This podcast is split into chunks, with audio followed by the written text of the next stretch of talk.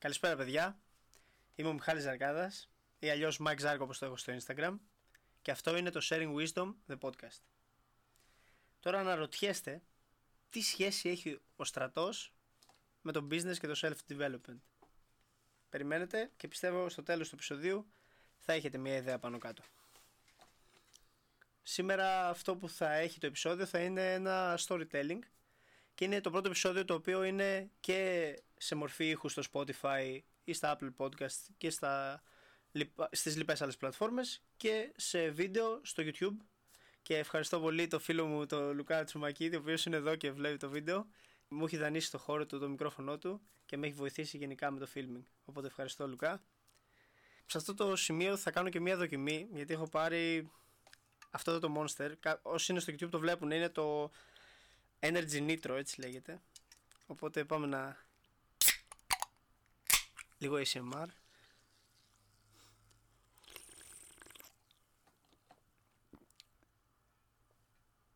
Wow. Είναι πάρα πολύ καλό. Γιατί δεν το έχω πάρει τόσο καιρό. Έχεις δίκιο. Λοιπόν Σε αυτό το σημείο να σας πω ότι δεν έχω να σας πουλήσω τίποτα. Οπότε αν μπορείτε να με βοηθήσετε να κάνετε ένα rating αν είσαστε σε κάποια πλατφόρμα που ακούτε το podcast ή ένα subscribe και ένα like αν είσαστε στο YouTube. Και πάμε να ξεκινήσουμε με την ιστορία μας. Για όσους δεν γνωρίζουν, στο στρατό ήμουνα αλεξιπτωτιστής. Υπηρετούσα σε μια μονάδα η οποία ε, κάναμε ρήψεις από αεροπλάνα με, και είχαμε αλεξίπτωτα όταν κάναμε την εκπαίδευσή μας ήμασταν στη σχολή αλεξιτοδιστών και μετά από δύο μήνες εκπαίδευσης περίπου ξεκινήσαμε να κάνουμε άλματα πέφταμε από τα 1250 πόδια από αεροπλάνο και ελικόπτερο.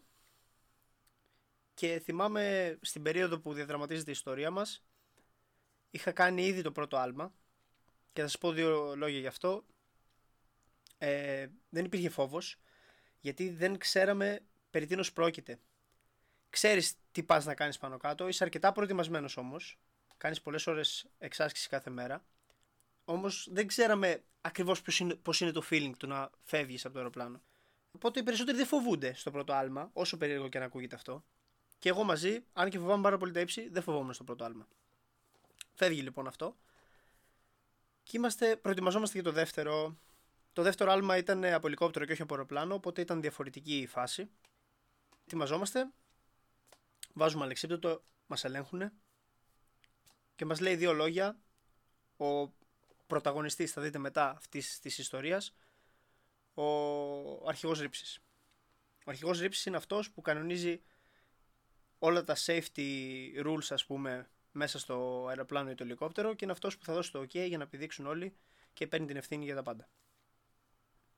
Αφού μας, έ, μας έκανε ένα pep talk, μας μίλησε δύο-τρία πράγματα, μας είπε τα κλασικά λόγια που λένε όλοι Μπήκαμε μέσα στο ελικόπτερο, απογειωθήκαμε και υπήρχε αρκετά περισσότερος φόβος από ό,τι υπήρχε στο πρώτο άλμα γιατί αυτή, αυτή τη φορά ξέραμε τι κάνουμε. Και ήταν λίγο περίεργη φάση. Όταν διαλέγουν κάθε φορά 10 άτομα να πέσουν, όταν διαλέξαν τα 10 άτομα που ήταν να πέσω κι εγώ, ήμουν πρώτος. Και εκεί τα είδα όλα γιατί έβλεπα κάτω, ας πούμε, βλέπεις που φεύγεις, βλέπεις τα πάντα, βλέπεις πόσο ψηλά είναι όταν είσαι στην ουρά πίσω, δεν βλέπεις πολλά. Πηγαίνεις μαζί με όλους στη σειρά και δεν βλέπεις τίποτα. Οπότε δεν υπάρχει τόσο μεγάλος φόβος. Όταν είσαι πρώτος, πιστέψτε με, είναι πάρα πολύ τρομακτικά.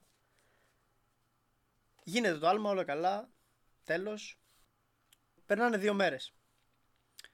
Και αυτές τις δύο μέρες, γενικά διάβαζα βιβλία μες στο στρατό.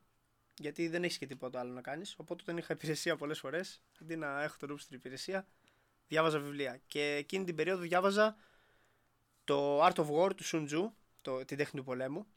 Για όσους δεν ξέρουν, είναι ένα βιβλίο το οποίο μιλάει για στρατηγικές πολέμου και το πώς να διαχειριστείς ένα στρατό. Και όλα αυτά τα quotes που λέει μέσα, έχει πάρα πολύ ωραία quotes, αυτό που έκανα όλη μέρα ήταν να προσπαθήσω να τα ερμηνεύσω πώς μπορώ να τα χρησιμοποιήσω στη ζωή μου. Για να καλυτερεύσω είτε την, την προσωπική μου ζωή, είτε την επαγγελματική μου, πώς μπορώ να τα χρησιμοποιήσω για να γίνω καλύτερος. Γιατί μιλάνε ξεκάθαρα για πόλεμο. Και προσπαθούσα και όλη την ώρα έκανα αυτό για δύο-τρεις μέρες μετά το άλμα. με έχουν βάλει να κάνω μια αγκαρία, θυμάμαι, κλασικά στρατός. Και την ώρα που καθαρίζω και προσπαθώ να σκεφτώ πραγματικά coach, γιατί ήταν τόσο χάλια που ε, δεν μπορούσα, δεν άντεχα, ήταν ό,τι χειρότερο. Εμφανίζεται δίπλα μου ο αρχηγός Ρήψης που μας βοήθησε τις προάλλες. Και του λέω: Γεια σας, ε, ήταν πολύ ωραίο το άλμα. Μου λέει: Α, ήσουν και εσύ. Λέω: Ναι, ήταν το δεύτερό μου άλμα. Και πώς ένιωσες, μου λέει: Φοβήθηκες.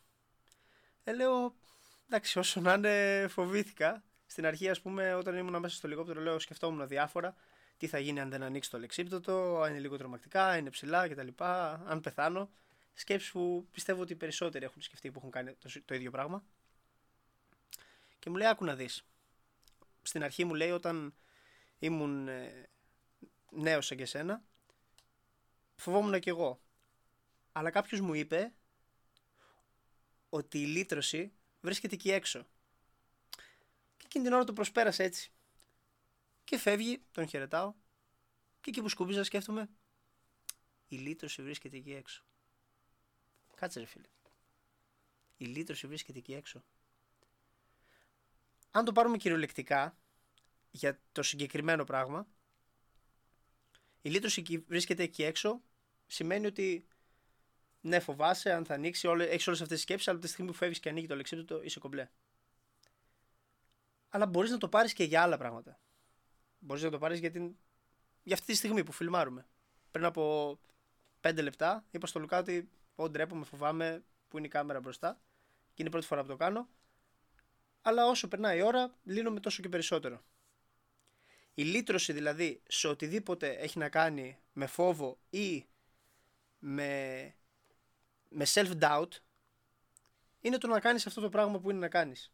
Και κάνοντάς το με τον καιρό θα έρθει σιγά σιγά και η άνεση μαζί με αυτό. Στην αρχή ναι θα είναι άβολο, αλλά όσο περνάει η ώρα θα το συνηθίζεις όλο και περισσότερο. Το ίδιο μπορεί να γίνει λοιπόν να το πάρεις κυριολεκτικά για το δικό μου παράδειγμα ή μπορεί να το πάρεις για business ή μπορεί να το πάρεις για την προσωπική σου ζωή και οτιδήποτε φόβο έχεις να τον αντιμετωπίσεις με αυτόν τον τρόπο. Να κάνεις το πρώτο βήμα και στη συνέχεια θα σε πάει μόνο του. Αυτό ήταν λοιπόν το επεισόδιο παιδιά.